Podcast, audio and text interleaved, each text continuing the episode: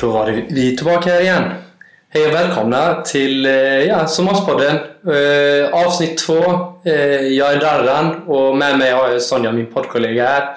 Och vi kan i stort sett börja tacka stödet eh, från nära och kära Eh, så, så långt som eh, 100 lyssnare för första avsnitt. Vad säger du om det Sonja?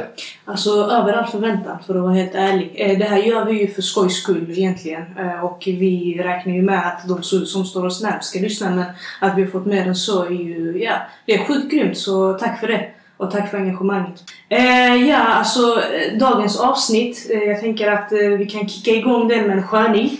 Eh, vi har nämligen en gäst med oss denna runda och för att introducera honom rättvist skulle jag säga den här killen är inget mindre än en mänsklig form av en studsboll med fysikalisk storhet i form av energi som han omvandlar till alla typer av harakat, alltså rörelse och huvudvärk för oss som står honom nära. Hans egna beskrivning av sig själv, killen som kapat av sig benen för att komma närmare jorden. Without further ado, välkommen till Som oss, Sina Darabi. Tack så mycket, tack så mycket. Kul att vara här idag. Eh, Kul att ha dig här. Sina, eh, vi kommer inte gå lätt eh, med det här utan du har ju lite så här djupa frågor som du ville diskutera idag. Absolut. Eh, Jag har ju lite så här funderingar och tankegångar som jag tänkte dela med mig eh, under den här podden då. Så att, eh, kul att vara här som sagt och få bidra lite med eh, mina erfarenheter eh, till era lyssnare då. Yes. Vi, vi pratade förra podden om det här med att vi skulle ha ett top of mind-snack och vad det är som har gått runt i, i våra egna huvuden senaste ja, veckorna och så. Eh, I mitt har det ju varit mycket så här meningen med livet. Vi pratade lite med dig innan det här och du snackade mindset. Eh, vad menar du med mindset Sina? Vad, vad är man, mindset för dig? Alltså det är ju en ganska så bred fråga eh, skulle jag säga. Men, men för mig, eh, för att definiera det för lyssnarna, så handlar mindset om inställning. Eh, och vad är inställning? Eh, inställning är någonting som du behöver ha gentemot egentligen allt du gör i livet. Eh, så att kort och gott så är inställning egentligen en uppfattning om, om ditt egna liv, om, om egentligen allting du, du exponeras för. Skulle du säga att man kan ändra sitt mindset? Jag skulle säga att det, det är livsavgörande att göra det. Jag tror att man i grundprincipen, eh, majoriteten av alla människor är felprogrammerade när det kommer till mindset. Eh, jag tror att 80-90% av de som skaffar barn eh, har helt fel mindset. Ja, det kan man tycka. Ja. Och de projicerar det gentemot sina eh, barn som sen lever vidare på samma tråd. Jag var en av dem. Mm. Det jag älskar är att du tittade på mig som om typ såhär, får jag säga sånt i podden? Här sa vi filterlöst. Filterlöst ja. Filterlöst. Okej. Så absolut. Jag kommer vara filterlös. Absolut. Jag tänkte på en grej här med mindset. Mm. Eh, dra av egna erfarenheter. Det är alltid svårt att hålla sig inom ett sätt att vara på ju. Mm. Och man kan ju känna att man tappar ibland i motivation. Man kanske inte gör, Mm. gör allt under en Mm. dag. Alltså, vad har du för Mm. tips för sådana som oss egentligen? Eh, Ja. mm, jättebra fråga. Jag skulle först och främst säga att motivation har inget värde överhuvudtaget. Eh, det finns ingenting som kommer driva dig genom motivation. Motivation kommer och går. Här handlar det enbart om disciplin och inställning. Ingenting annat. Ja. Hur är det då? Alltså, du, låt säga du håller det här hela veckan. Bara shit, nu har jag ändå kört igång och kommit Mm. Och så helt plötsligt, man, man, börjar- Man dippar. Man, dippar. Jag brukar dippa i början på veckan faktiskt. Eh, det måste jag erkänna. Eh, där handlar det egentligen om att jag vet att det kommer vända. Eh, genom att ha då... Alltså vara disciplinerad egentligen i, mitt, i min livsstil överlag. Eh, det kan gälla egentligen allting från kost till eh, jobb.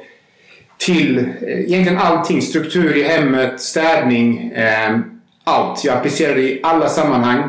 För att jag har märkt att om du inte har en röd tråd, om du tappar i något område så kommer det påverka alltså övriga beståndsdelar. Eh, och det kan dra ner det enormt tror jag.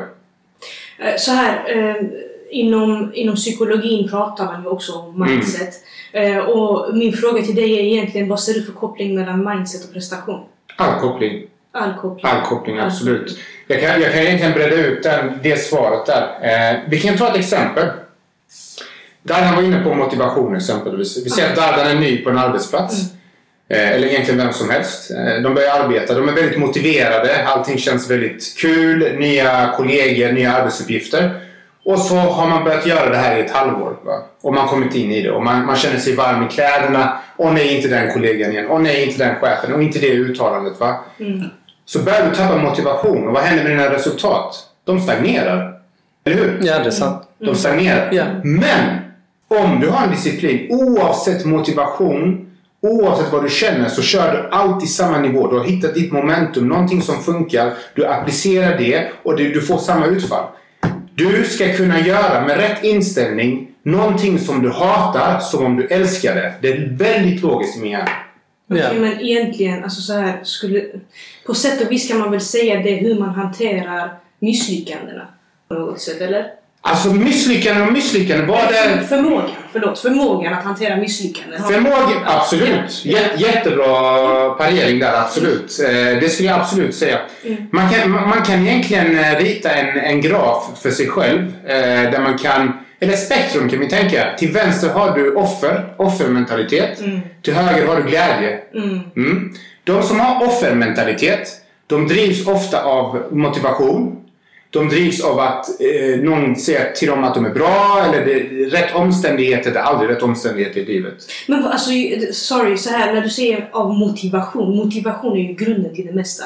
Det är vad som motiverar en som faktiskt är frågan i sig. Det är den grundläggande frågan. För det här kommer också sen komma att gå hand i hand med meningen med livet.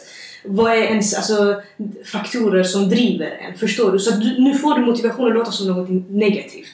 Motivation. Alltså motivation, eh, jag förstår din tanke Sonja, men jag kan ju säga så här. Motivation, om det är motivation som driver dig så kommer det driva dig till en viss nivå. Sen kommer inte det driva dig mer. Så det tar inte hela vägen? Det tar dig aldrig hela vägen. Nej, men det, Det får dig att är starta. en grundläggande faktor, eller Det är en grundläggande faktor för start. Ja, då, då, då är jag med. För start. Ja, då är jag med. Men sen kan det bli ett avslut också Ja, okej. på den starten. Mm.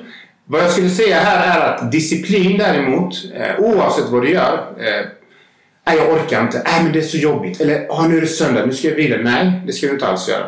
Utan du ska vara disciplinerad, ha din struktur och följa den. Då kommer du få exakt de sakerna du vill ha i livet. Det är väldigt logiskt. Men kruxet är, som jag var inne på när jag började prata, att många som inte borde bli föräldrar, de går och skaffar barn. De lär, sig, eh, lär sina barn fel med, eh, mindset. De tror att allting bygger på motivation. Du ska bygga på det här och det här viset. Va? Eh, Det är helt fel tankesätt. Varför? Därför att om du baserar dina prestationer på att du måste vara motiverad. Hur ofta är man motiverad? Jag skulle säga väldigt sällan. Sen beror det ju på i vilket avseende i livet också. Men motivationen kan ju inte vara att skaffa barn och familj. Det, alltså, jag ser inte det som en motivationsfaktor för folk. Jag ser det som att man ser det som, en, eh, som ett måste. Alltså, hänger du med? Det, Alltså alla andra gör det så jag måste göra en- det. enligt normen så kan det vara ett måste. Kul att vi kom in på Ja. just det här med barn och så. Ja. Eh, alltså enligt normen så kanske det är ett måste. Men vi ser så här exempelvis. Om vi vänder på det och ser de människorna som känner sig ensamma. Mm. Då vill de skaffa barn. Så att egentligen att skaffa barn är ju egentligen för mig en väldigt e- egoistisk akt. Nej, en utfyllnad med andra ord. Ja. Eh, 100% utfyllnad. Jag ska förklara varför. Det är jättelogiskt allt det här alltså. Mm. Först och främst så är vi, eh, vi är för många människor på den här jorden. Vi håller på att sl- slå sönder alla resurser som finns.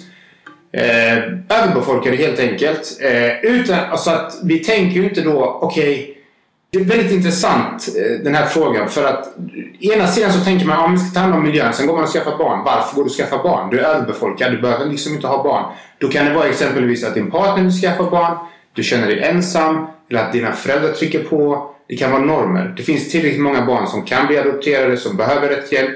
Varför gå och göra en sån sak? Och sen inte bara det. 90%, 80% av alla människor har helt fel inställning. De kommer att projicera fel inställning mot barn och det bara fortsätter.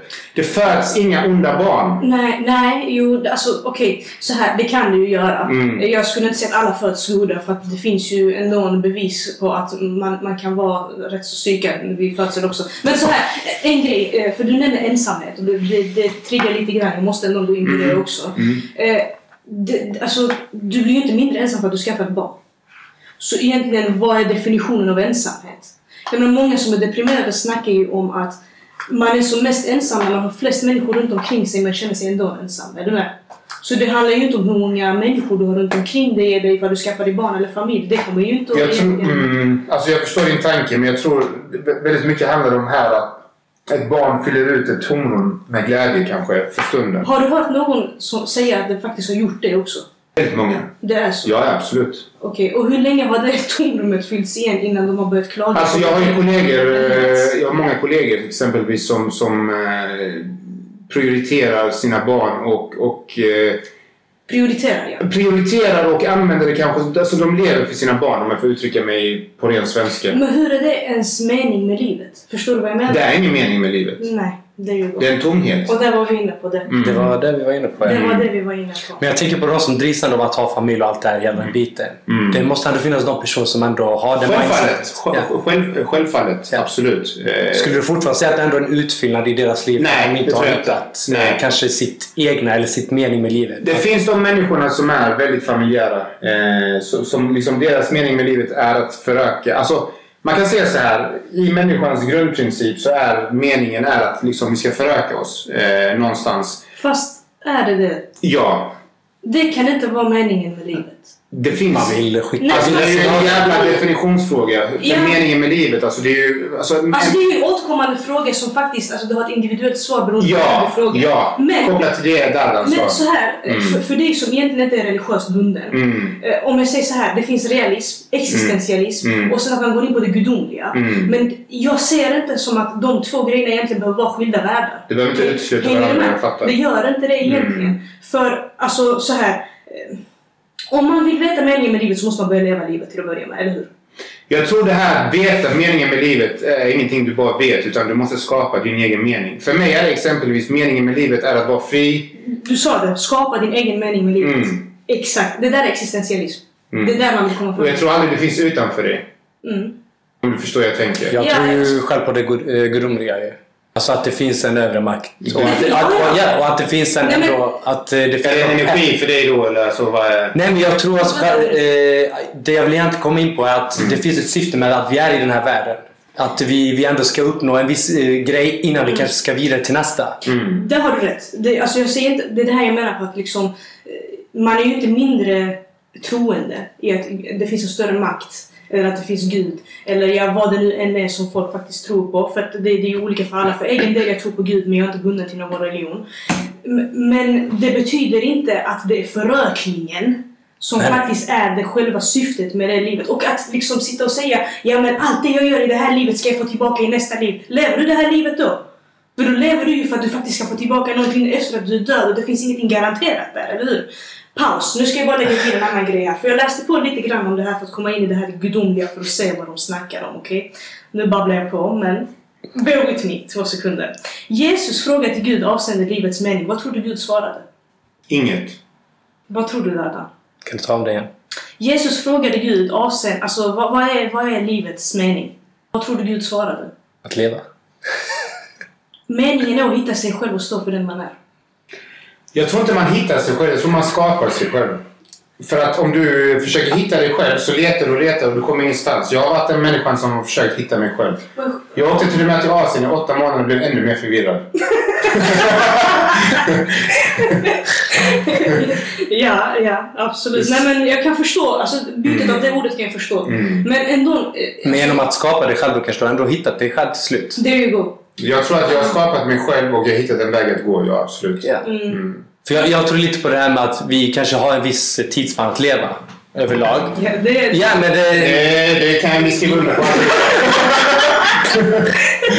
Om det är något som kan garanteras så är det i alla fall att vi ändå sätts ut för de här testerna, äh, proven. Absolut. Ja, av Gud då. Mm. Just för att nå, alltså kanske, det kanske inte finns en mening just med att ha en familj och föröka sig. Men just testet i sig, att ha familj, bara hur hanterar du att ha en familj?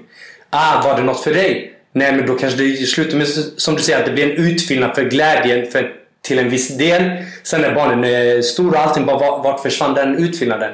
Då har du fortfarande inte hittat dig själv och det är då det, det fortsätter. Men, ehm, alltså jag ser inte barn som ett test för att veta om man vill ha det eller inte. Eh, för att det är liksom så här.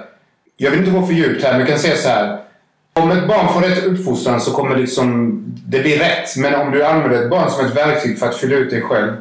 Då kommer du någonstans i, i, ditt- i ditt för- föräldraskap, tack så Mm, mycket, mm. kommer det brista. Och vad händer då?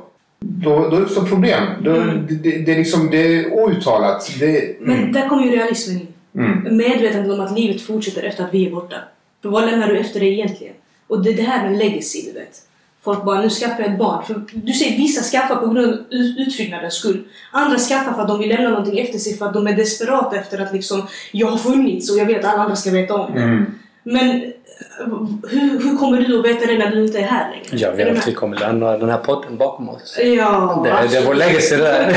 Det är ju absolut digital legacy. Eh, nej, skämt åsido. Men alltså, det är stora frågor som vi sitter här och liksom förminskar. Men Nej, vi bryter ner dem. Vi, Vi kan-. Grejen är vi kommer aldrig få svar på dem idag. mm, Men det går absolut att diskutera dem. självfallet. Eh, men alltså, om vi återkopplar till just det här med, med föräldraskap och skaffa barn och så. Alltså, rent logiskt sett hade man börjat tänka efter liksom, hur världen ser ut och hur ser liksom, överbefolkningen ut. Eh, nu ska jag inte gå in på naturkatastrofer och eh, miljöförändringar och så. Men, Det eh, här kommer från killen som inte pantar. Ja. ja. På tal om pant. Eh, nej. Men eh, alltså det, det är stora frågor att diskutera. Men jag, jag tror någonstans så måste varje människa ta sitt eget ansvar. Eh, och sluta vara så egoistisk och tänka bara jag, jag, jag. Mitt barn, mitt liv. Det funkar inte så. Du delar den här världen med andra människor.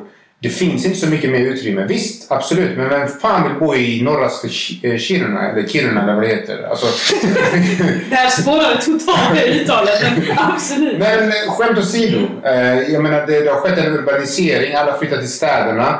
Mm. Det, det är överbefolkat. Visst, Sverige är inte liksom... Vi har, vad har vi? 10 miljoner population. Det är ett fragment av hur många människor som bor i exempelvis New Delhi. Mm. Eh, och, och det bara blir bara värre och värre och värre. Och jag tror att med mer kunskap kommer fler, fler inte skaffa barn. Det finns faktiskt en studie på det här, eller det finns flera studier som visar på att när kunskapen ökar hos en individ så skaffar de färre barn. Eh, ofta eh, familjer som har många barn, eh, det är ofta så utsatta, utsatta länder. Om du kollar exempelvis hur många barn per familj har man i Indien. Jag, kan lova dig att det är fler än vad det är i Sverige. Eh, så att kunskapen ökar, men den behöver öka mer drastiskt än vad den gör idag. Mm. Alltså du nämnde ansvar och det får mig att gå tillbaka till eh, den här franska filosofen Jean-Paul Sartre tror jag han heter. Mm. Eller någonting från 1905. Den här snubben, eh, han drog en quote som jag faktiskt skrev ner för jag kände så här, alltså den fastnade hos mig. Människan är dömd att vara fri för när han väl kastas in i denna värld är han ansvarig för allt han gör. Ja. Okej? Och sen så om man drar en liten så här slutsats det, kring vad menar han egentligen? Att det inte är viktigt vad andra har gjort alltså, oss till. Mm. Utan vad vi har gjort med det som de har gjort oss till. Är du med? Mm. Är jag ute och cyklar för mycket? Nej, absolut inte. Det är väldigt tydligt för mig det uttalandet. Ja. Det, det, det finns alltså så här är det. det. Det är liksom... Just om jag ska återkoppla till det här med programmering. Alltså när du föds som barn så vet du redan vad du vill, vem du är, vad du ska göra. Sen så tappar du hela fotfästet för att då kommer dina föräldrar som utifrån deras värderingar, så här ska det vara. Men vad är rätt och vad är fel? Hur kan de då veta exakt vad det här barnet vill? Man vet, när jag var liten, jag visste att jag var jätteintresserad av eh, att prata, som jag är nu. Jag var intresserad av ekonomi redan som 15-16-åring, så läste jag faktiskt på handelsprogrammet. Sen så blev jag förvirrad i den här, eh, det här inform- informationsflödet. Det är för mycket information där ute och sen föräldrar som eh, trycker på. Eh, skola, det är liksom så här normer, ideal, sociala medier. För mycket inflytande från mycket inflytande. eh, För- andra håll. Andra håll runt Ja. omkring dig. Ja. Och vad händer? Det, det, liksom så här, illusioner skapas och ungdomar tror att de ska leva upp till ideal som inte ens existerar. Och det skapar psykisk ohälsa, det skapar extremt mycket negativa aspekter. Samtidigt så finns ju en positiv bägare också som vi inte kan bortse ifrån. Eh, med informationsflöde, allting är tillgängligt, man kan utbilda sig själv. Eh, och de bitarna va? Tror du det finns mening med just allt det där händer? Just ifall för att man ska ändå tänka efter. Ah shit. Just det här, om vi går tillbaka just det här med meningen med livet. Mm. Att alla de här eh, faktorerna som påverkar, alltså yttre faktorer som påverkar ditt inre. Att du kanske tappar din väg. Har för, alltså det, att det finns ett syfte med just det. För att du sen ändå ska på senare tillfälle inse. Shit. Nu, nu har jag påverkat så mycket av de här yttre faktorerna att jag måste kanske gå tillbaka till det jag faktiskt ville. Kruxet är här, jättebra fråga. Kruxet här är att majoriteten av alla människor är inte tillräckligt starka i sig själva att- för att göra det. Ja. Mm. Och det är där man tappar sig själv. De tappar sig själva. Och det är det som gör väl att man aldrig hittar sig själv till slut. Precis. Men slutsatsen i, i- alltså, i, i den frågan egentligen varje gång Mm. det, det är att yttre faktorer, om det är det man hänger sig på för att hitta meningen med livet så kommer man aldrig vara tillfredsställd. Aldrig. Vi vill alltid ha mer. Nej, så vad, vad är det vi jagar egentligen? Vi jagar en illusion alltså, tror jag. Mm. Någonting som inte existerar. Det är därför man hela tiden är på väg. Jag jagar barn. Nej, jag alltså, misskopplar inte där. Mm. Det blev fel. Mm. ja, det, det där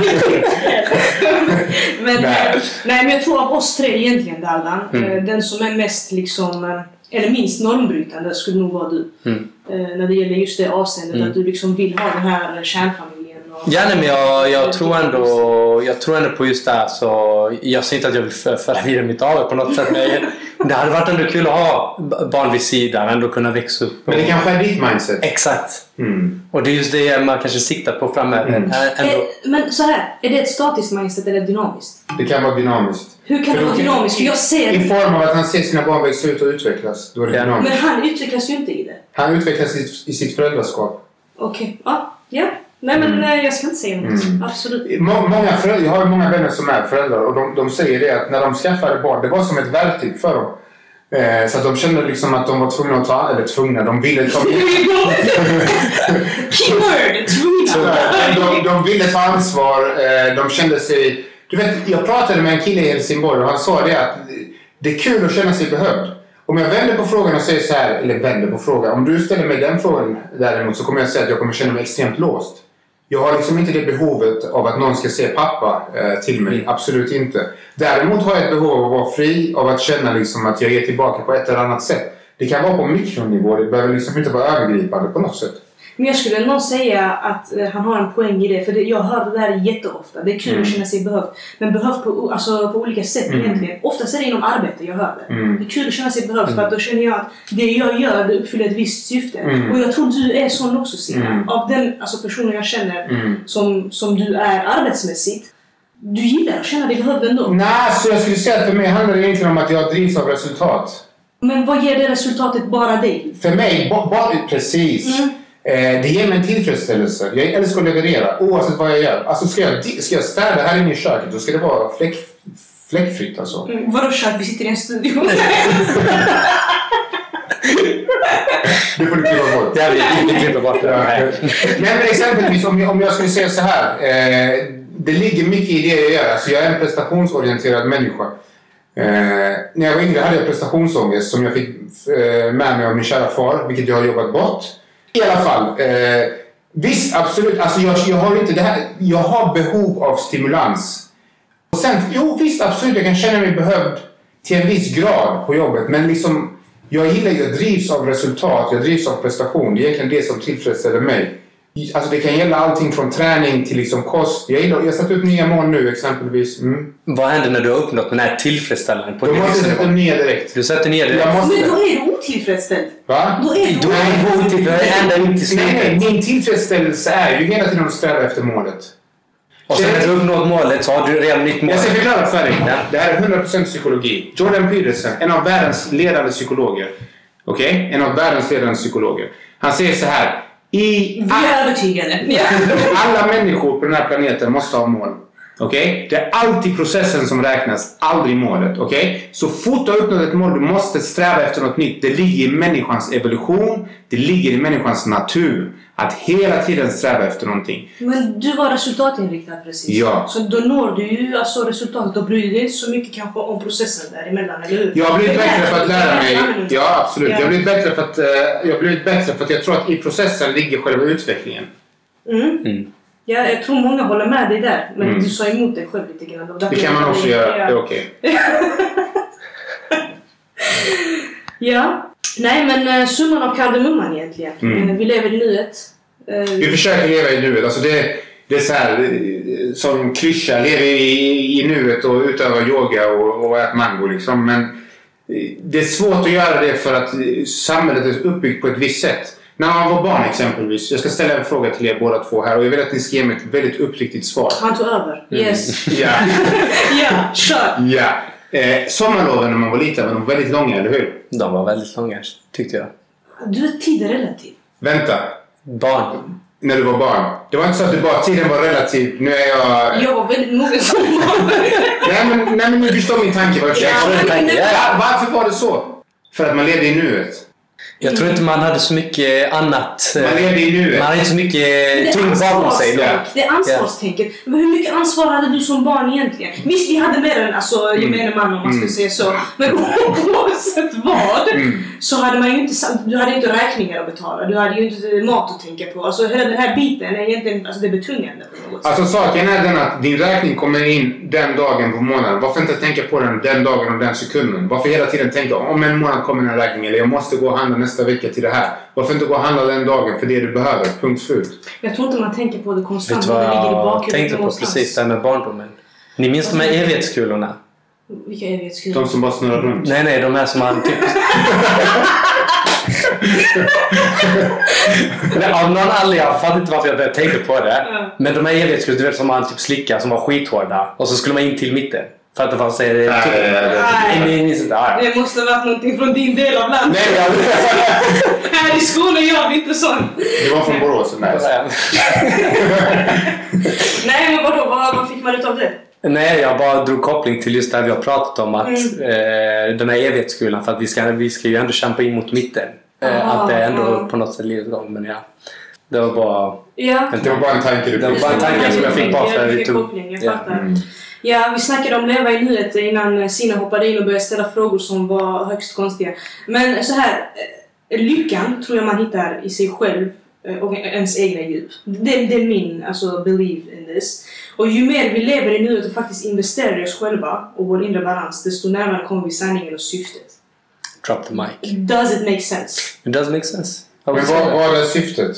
Syftet är egentligen bara att nå inre ro och eh, stadga sig inom sig själv tror jag. Mm. För att du kan inte ge till någon annan om inte du är stabil i dig själv. Definitivt. Och då snackar jag inte om det här som alla säger. Ja men om inte du älskar dig själv kan du inte älska någon annan. Bullshit! Okej, det finns stunder jag inte har älskat mig själv men eh, Alltså likt förbannat älskar man sin morsa, man älskar sina bröder, man älskar liksom sina närmsta vänner och så vidare. Så den, den köper jag inte. Däremot, finner du inte inre ro så kommer du inte kunna ge lika mycket av dig själv till andra. Ehm, eller till dig själv för den delen. Mm. För att det, det är den balansen som krävs för att du ska hitta syftet med ditt liv. För att det är individuellt. Det finns inte ett svar på det. Mm. Dallan bara nickar instämt. Nej, jag nickar bara helt, helt och hållet. Ja. Men jag bara tänkte på just det här med det inre roet. Alltså, kan det vara ändå en yttre faktor som kan ändå påverka att du till slut ändå hittar? Yttre faktorer kan påverka men de ska inte vara avgörande. De ska inte vara ja. Ja. Ja. Det, det är min mening. Mm. Mm. Snusdosan öppnas. Sina kollar på mig som om han har gjort någonting riktigt olagligt. Nej, jag var bara tvungen. Jag blev så exalterad i den här diskussionen så jag var tvungen att byta snus här. Eh, men om jag kan flika in, eller få flika in här, eller jag kommer flika in. liksom. Eh, det är att, jag håller med Sonja faktiskt. Eh, jag tror att grunden, grunden bygger på liksom någonting man har inom sig själv. Eh, problemet är att människor är väldigt svaga i, i dagens samhälle. Det är liksom... Du, bygger din mening baserat på vad andra tycker och tänker om dig i princip. Eh, vi kan ta ett exempel. Vi säger att vi köper ett hus idag och så flyttar vi in och så köper Lasse en ny Volvo. Då vill jag också ha en ny Volvo. Mm. Gör... Men byter också Lasse, eh, vad heter det nu, dialekt varje gång han? Alltså, jag har ju en schizofren dialekt så att jag har bott lite över, överallt. Så att, eh, beroende på vilken fråga som besvaras eller vilket Så är det sammanhang. olika personer. Så är det olika personligheter och dialekter också. Eh, bear with me, eh, era lyssnare då. Men eh, De två och en halvorna vi har kvar efter det här avsnittet. en och en halv skulle jag säga. Istället för att ha en gäst. Vi har haft fan fem gäster idag.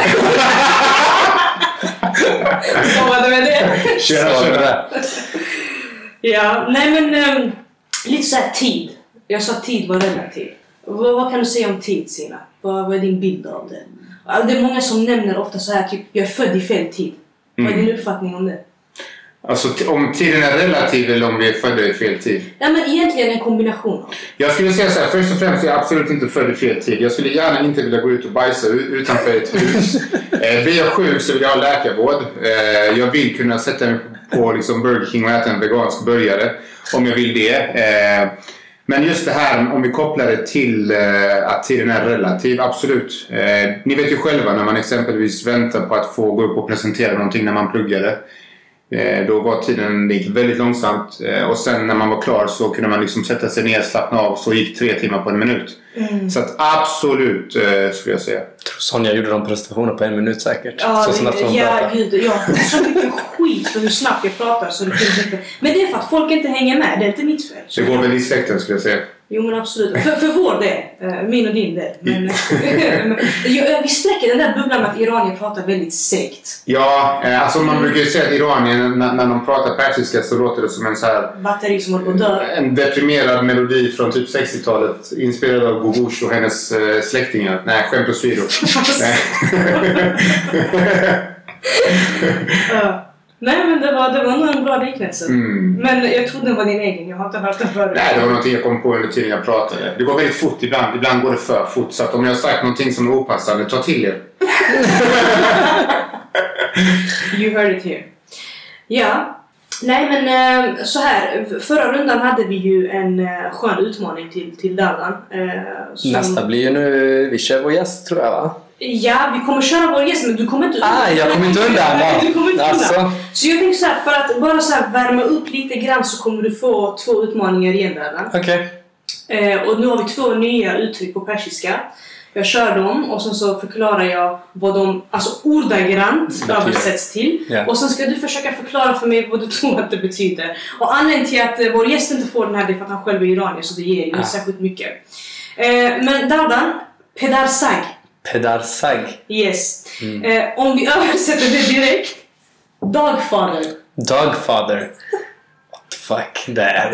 eh, Ja, vad hade det kunnat vara för uttryck? Pedarsag. kan du ge mig någon, eh, bara någon typ av eh, förklaring? Alltså något mer bara. Sina, hur har du sagt? Sagg. Utan att, utan får att ge, du får inte, utan alltså- ge det Ja, svaret. precis. Men man har precis gett dig svaret, eller? Nej, nej. egentligen, han måste förklara alltså, vad innebär det egentligen. För det här är Okej. direkt översättning av orden. Hur hade du använt det på det här sättet?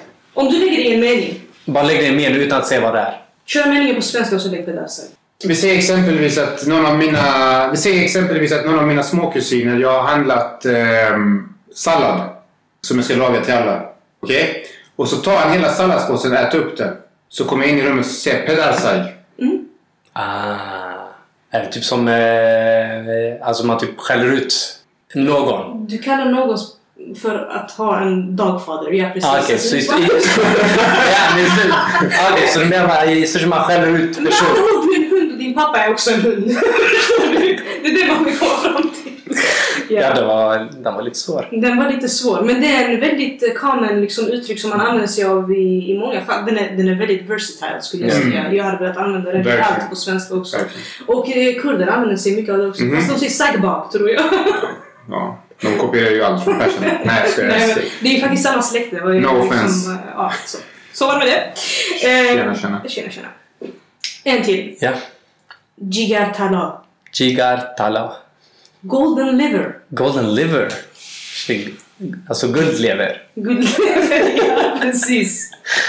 Ehm, ja, får jag- alltså att man kanske tål mycket av att eh, ta skit eller tål eh, åsikter.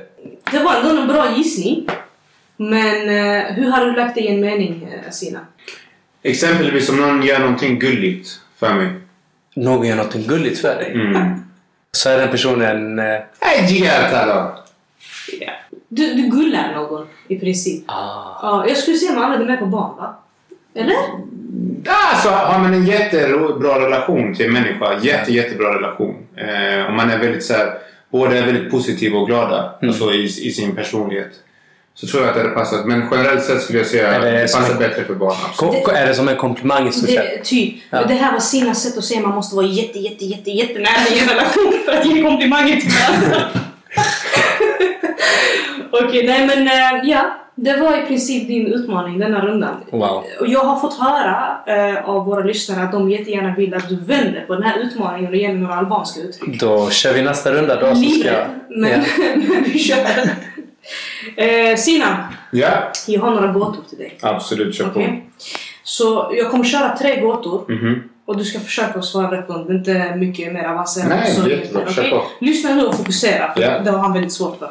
Mm. Jag har aldrig funnits, men jag kommer alltid att finnas. Ingen har sett mig, men alla kommer att se mig så småningom. Vem är jag? Döden.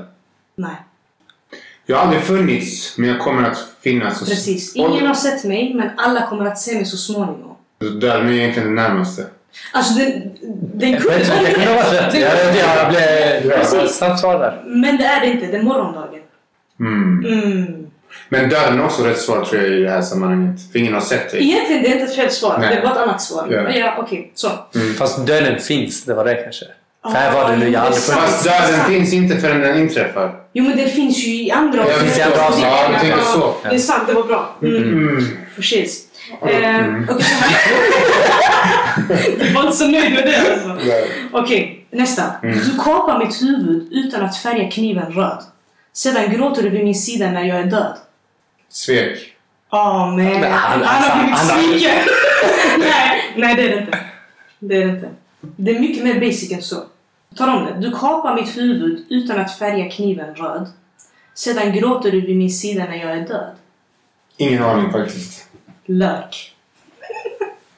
Kapa mitt huvud. Du, du hade, alltså, det hade varit lättare om jag hade pratat om tårar. ah, ja. Vi kör sista, okej? Ja. Vilken dräkt bär man livet ut? Förlåt? Vil- vilken dräkt bär man livet ut? Själen. Alltså, Han har, han har verkligen dragit in, gått in i djupen här. om det är någon som är djupare än en brunn så är det Sina Berabi. Men svaret på den här var andedräkten. Jävlar. Ah, Ja, det, var, det var roliga gåtor. Eh, Men gåtor är generellt sett ingenting för mig. För jag är väldigt snabbt tänkt eh, och gillar inte att Vi märker det. Vi märker det var snabba svar. Snabba svar som inte var rätt men ändå låg i linje med vad ni liksom efterfrågade. Absolut. Du gillar inte att ha fel, det har vi också förstått. Fel är också en uppfattning. Man Det är, ha. absolut, det är en illusion. Ah, så långt behöver vi inte hårdra det men jag förstår din tanke. Ja, Mm. ja. Nej men eh, jag tycker det har varit jättetrevligt att ha med dig eh, i dagens avsnitt. Du får jättegärna återkomma eh, och joina oss. Absolut. Eh, För övrigt så är jag singel och inte... Nej, jag skojar bara. Jag skojar bara. Folk säger att han liknar Mohombi så det är inte helt fel. Nej, nej det, det var bara ett skämt. Eh, skämt åsido. Det var, det var verkligen jättetrevligt att vara med här eh, i studion och eh, Studion, a.k.a. ditt kök. ja, mitt kök, eh, fin utsikt och fina aloe vera. växter. Ja. Nej men det har varit skämt åsido. Det har varit väldigt trevligt och jag hoppas att jag kan eh, bidra eh, återigen längre fram. Eh, tack. Vi lägger ditt nummer på beskrivningen sen. På avsnittet. Ja, eh, tack det är bra. Det, det är hemligt för övrigt så gör jag inte det. Då kapar jag namn. Nej, jag bara skojar. Ja, 0 to 100 real quick. Nej men eh, tack Sina, eh, tack Dardan eh, och tack lyssnarna. För ett ännu lyckat avsnitt denna gången då. Vi kommer att försöka ha gäster varje runda som Dardan nämnde förra gången. Vi tycker att det tillför mer. Eh, och vi kommer fortsätta att ha fler teman som kommer att vara top of mind men även sånt som jag tror är allmänna diskussioner ofta när man Ja. faktiskt eh, ja, umgås med Umgås sina eller vänner något. eller Ja, liknande. som vi snackade sist att Mm. grejer man stör sig på. Mm. Grejer man stör sig på säger han. Mm. Ja men det var ju bra. Nej men eh, det var allt för denna gången. Eh, vi hörs nästa gång. Det gör vi. Ciao! Ciao!